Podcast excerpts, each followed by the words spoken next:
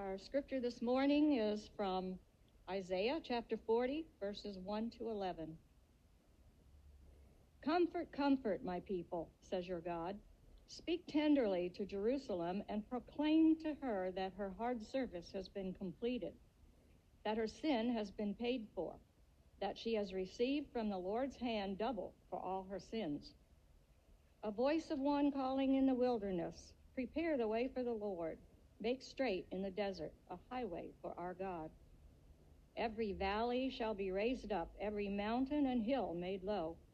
The rough ground shall become level, the rugged places a plain, and the glory of the Lord will be revealed, and all people will see it together.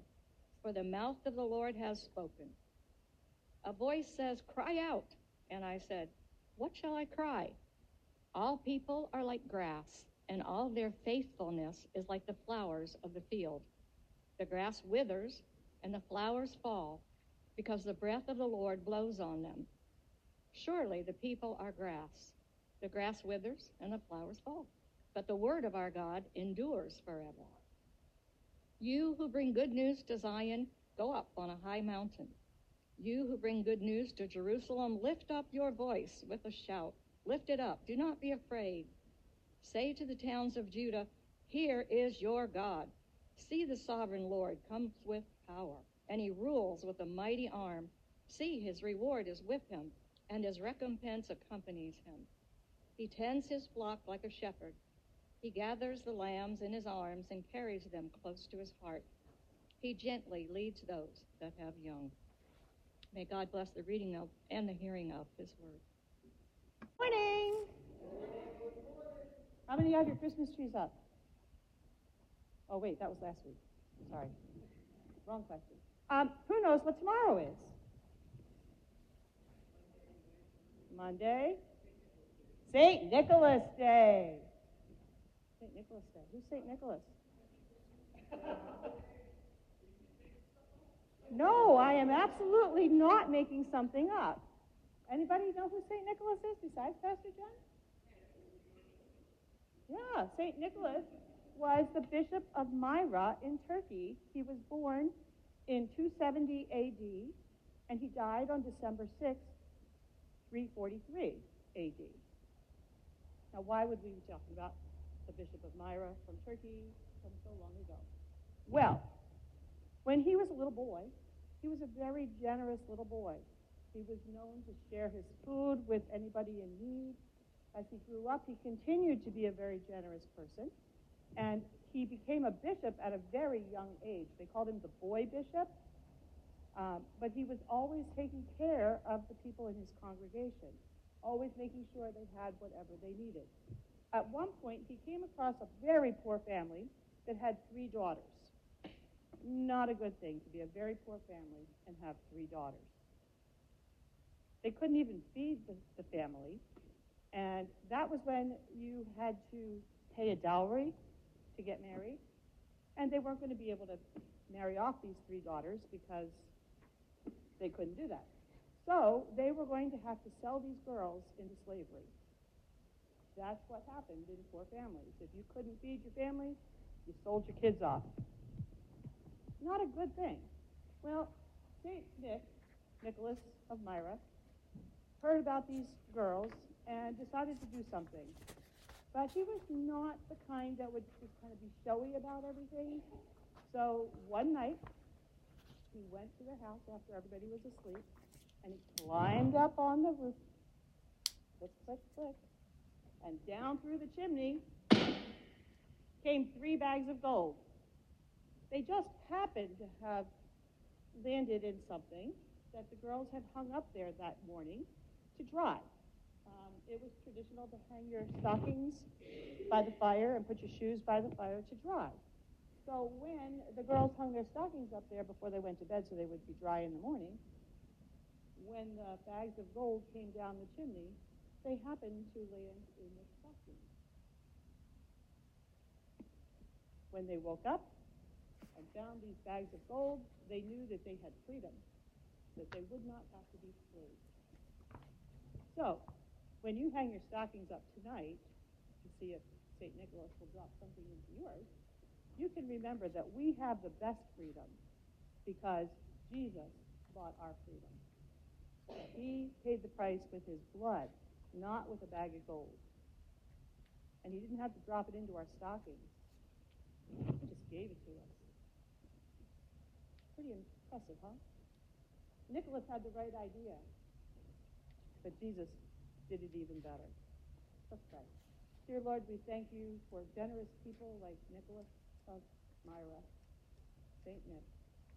We thank you for people that are generous today with gifts of cloth and time and uh, necessary articles that people need and money.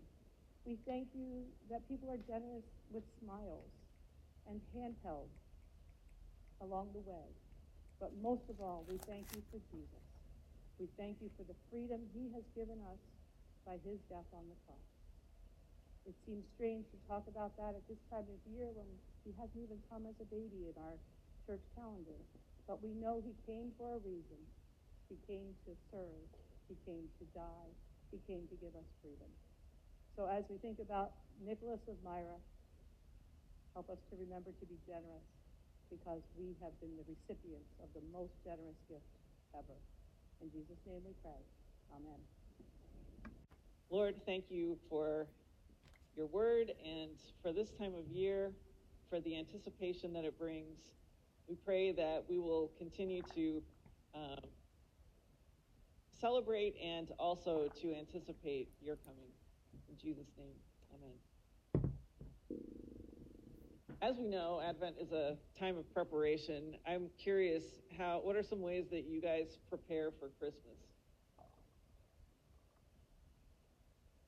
What are some things that you do? What's that? Put up a manger scene? Yep. Christmas cards, Christmas lights, Christmas tree. What's that? Wreaths. Yeah.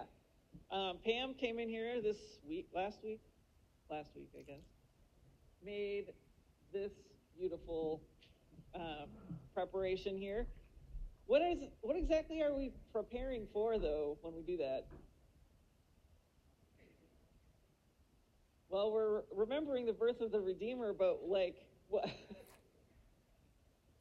okay, the, yeah, there's a lot of preparations for other people to be there. Um, any other things that we're kind of anticipating, looking forward to? Well, what's that? Yeah, that's coming after Christmas.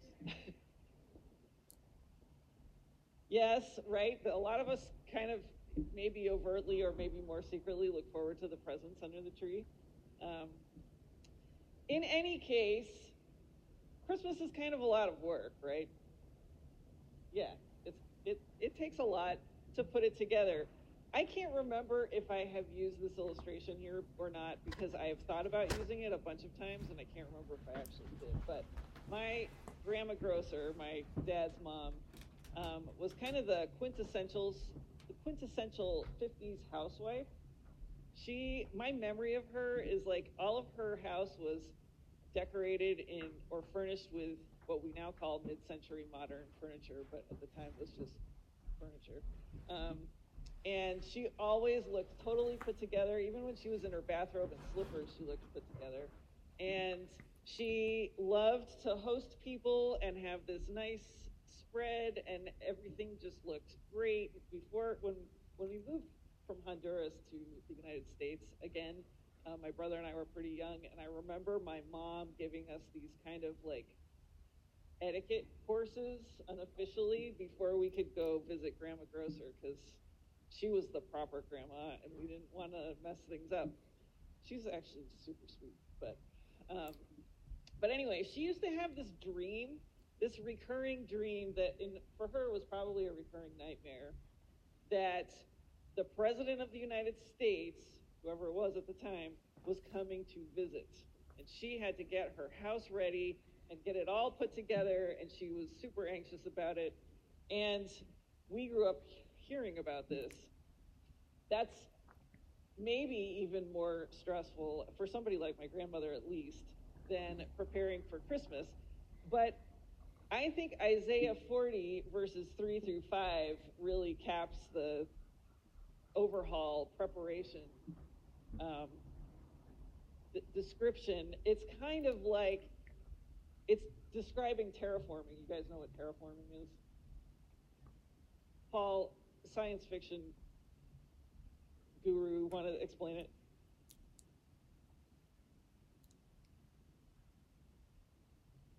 That's great. Yes. So terraforming happens in science fiction stories a lot. It's like Paul gave an example. If you turn to Mars into an inhabitable place, you're taking some place that's uninhabitable or inhospitable and making it habitable. And this is kind of what Isaiah 40 is describing. You're clearing the wilderness and you're shaking out the highway like some sheets and you're lifting up the valleys and you're tamping down the mountains and you're sanding out the rough places and and it says the glory of the Lord will be revealed and all people will see it together for the mouth of the Lord has spoken.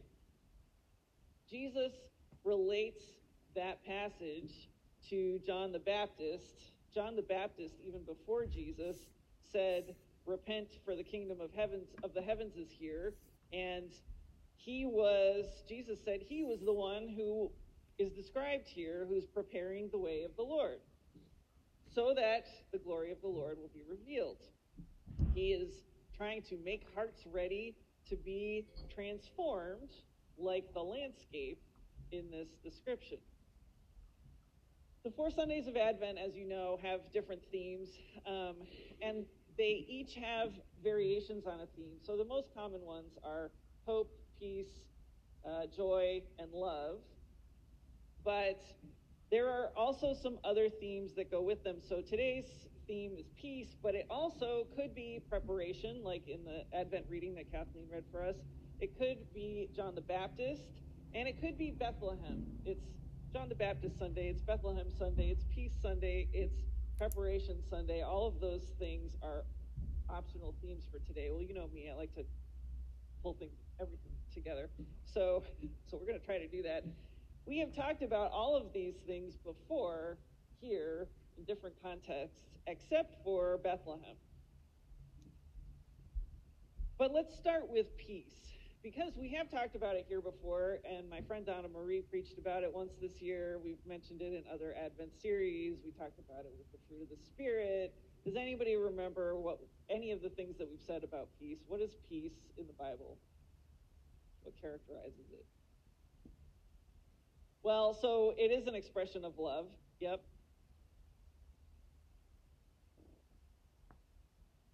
Shalom. Thank you. I thought Sandy was going to give us that one. um, what is unique about shalom? How would you describe shalom? Calm. It's what's that? Wholeness. Yes. And Kathleen, this is your Sunday, Kathleen. Kathleen is another theme for. Just kidding. Um, so, yeah, the Bible's idea of peace is more than just everything feels calm and everything's okay and I'm, I'm, you know, I'm not feeling anxious or whatever. It is, it includes that, but it's more than that. It's wholeness, it's well being, everything is good, like the Bible describes the creation at the beginning in Genesis 1. Everything is good, whole, working together the way it's supposed to work. Um, how many people have experienced that recently? yeah, it's a little hard to come by in this world in these days. And we know that the Bible tells us that Jesus is the Prince of Peace. In Isaiah 9, which was the passage Barb preached from last week, um, she preached about hope, but further on in that passage is the famous lines He will be called Wonderful Counselor, Mighty God, Everlasting Father, Prince of Peace the greatness of his government and peace, there will be no end. We talked for most of this year through the Gospel of Matthew about how Jesus is the king. He came to earth to establish his kingdom here, and in a way, it's already here. But Also, in the Gospel of Matthew, there's this kind of challenging passage where Jesus says in chapter 10, Do not suppose that I have come to bring peace to the earth. I did not come to bring peace, but a sword. For I have come to turn a man against his father, a daughter against her mother, a daughter in law against her mother in law. A man's enemies will be the members of his own household. Is Jesus contradicting Isaiah?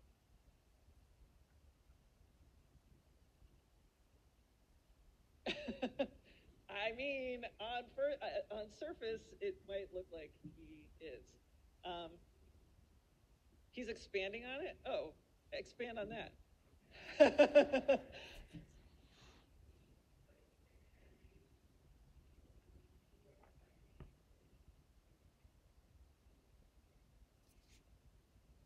okay, that's yeah. I think it sounds like what you're saying is there's more underlying. I mean, Isaiah says he'll be called Prince of Peace. That really doesn't tell us a whole lot, right? It's a title. Um, and so it sounds like you're saying there's some layers and how this is going to play out that don't automatically come to mind. And I think you're right.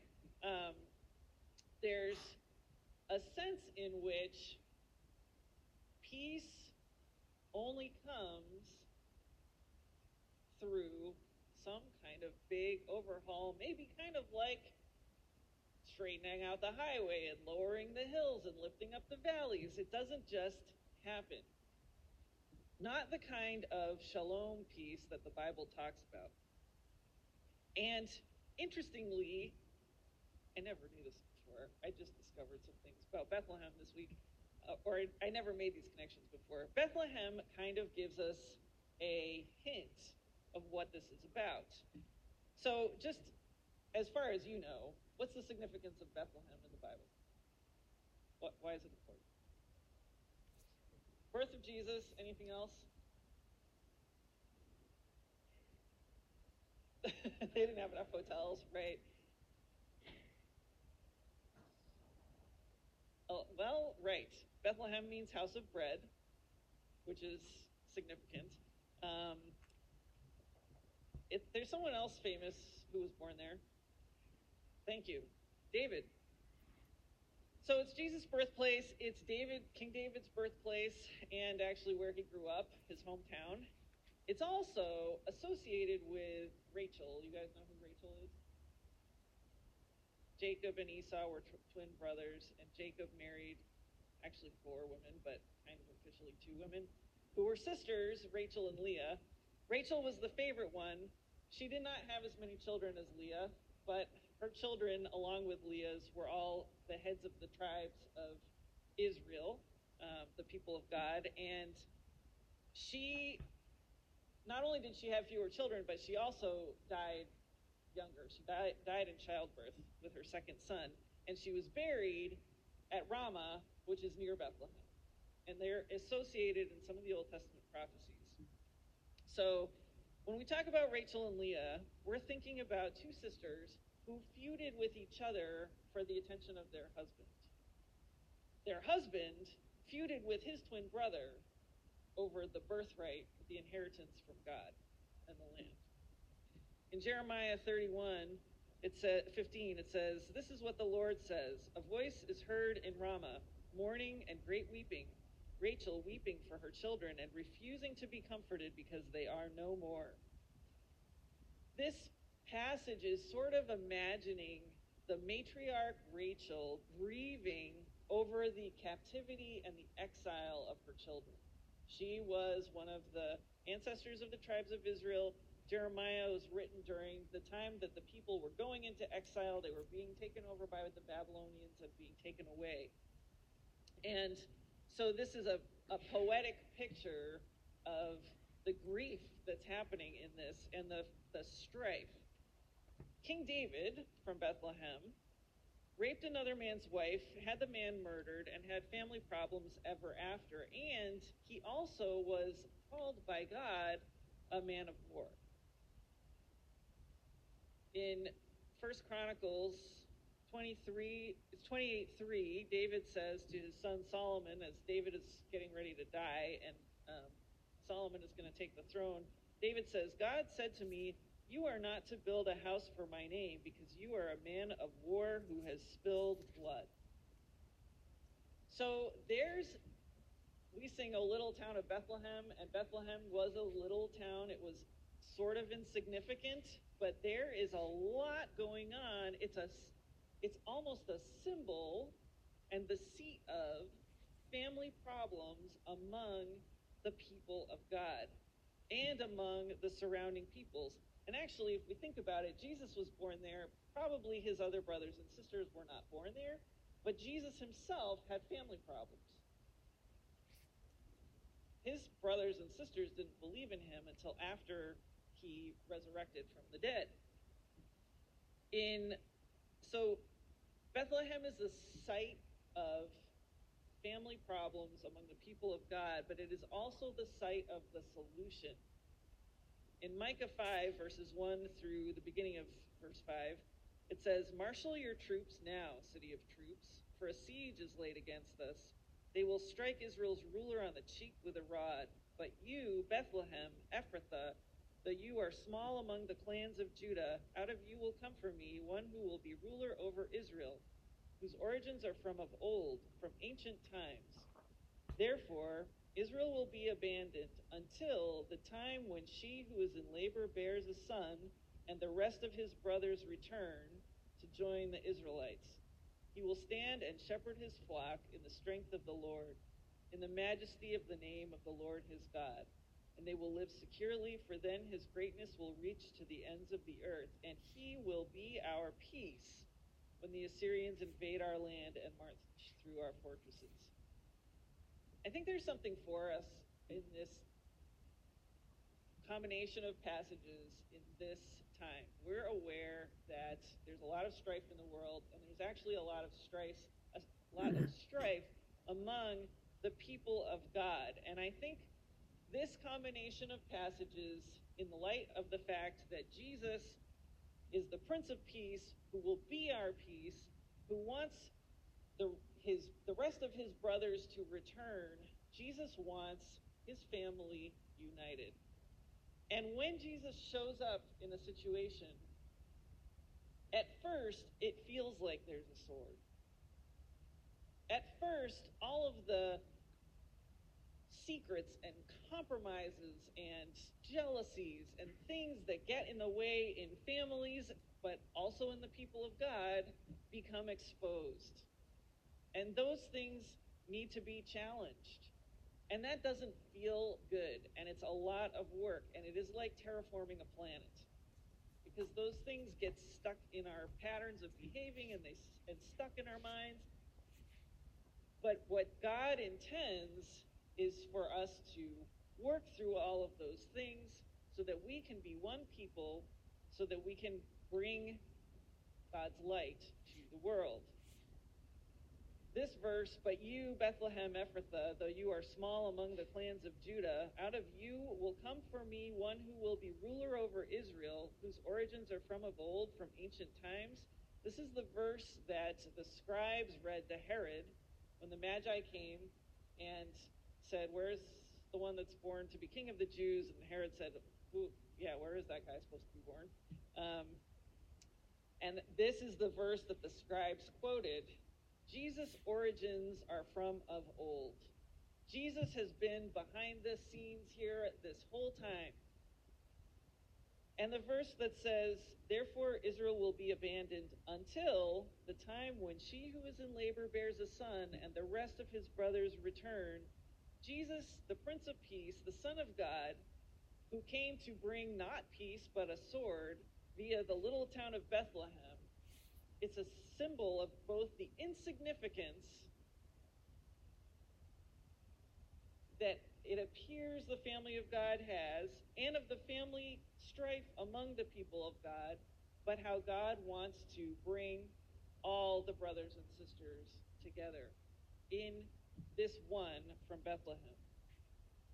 And in Matthew chapter 5, Jesus says, Blessed are the peacemakers, for they will be called children of God. These are the brothers that return. When we return to Jesus Christ, we join him as fellow peacemakers. We are his brothers and sisters, bringing unity within the family. We have the option to wage war or wage peace. When and war happens, war's been happening. It's there's strife now, but there's always been strife in human history. When the rules imposed by authority that we don't love or trust break down, war is the result. War is violent, it is destructive, it fuels hate and division. And usually in a war, somebody is strategizing, but most of the people on the ground are just following orders, which means that nothing in the system of the world is really changing at all.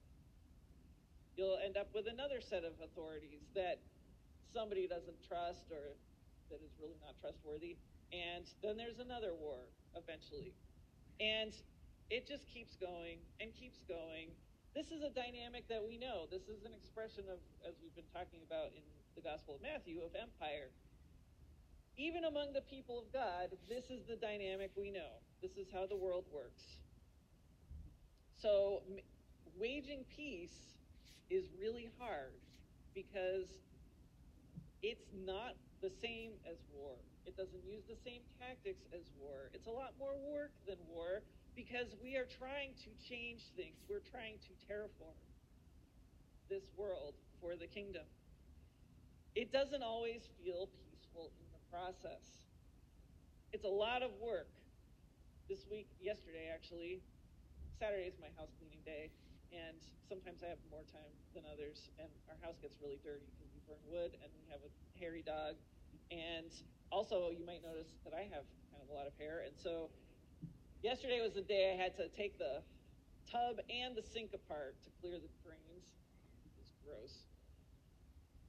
I sort of feel like there's something about that that's that making peace is like it is a lot of work.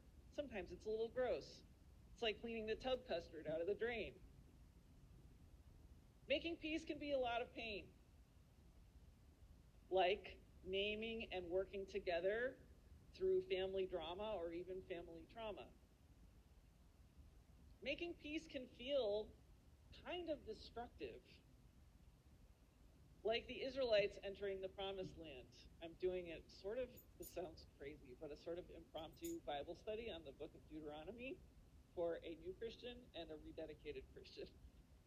And that might not seem to make sense, but the book of Deuteronomy is a summary of God taking people from slavery to another people group, but also to a set of other spiritual entities into freedom and the kingdom of God. And there's something that's destructive that happens in the book of Deuteronomy, Exodus through Deuteronomy, where the people have to, there's plagues that get them out of Egypt, and then they have to fight to get into the promised land. And sometimes that's what making peace feels like. But really, Making peace is declaring the name of the Lord in the wilderness, populating the deserts of our lives with God's name and God's praise. Making peace is shaking out the highways and lifting up the valleys and tamping down the mountains and sanding out the rough places, all to make way for the Prince of Peace to travel through our lives into the lives of others. And the glory of the Lord will be revealed, and all people will see it together for the mouth of the Lord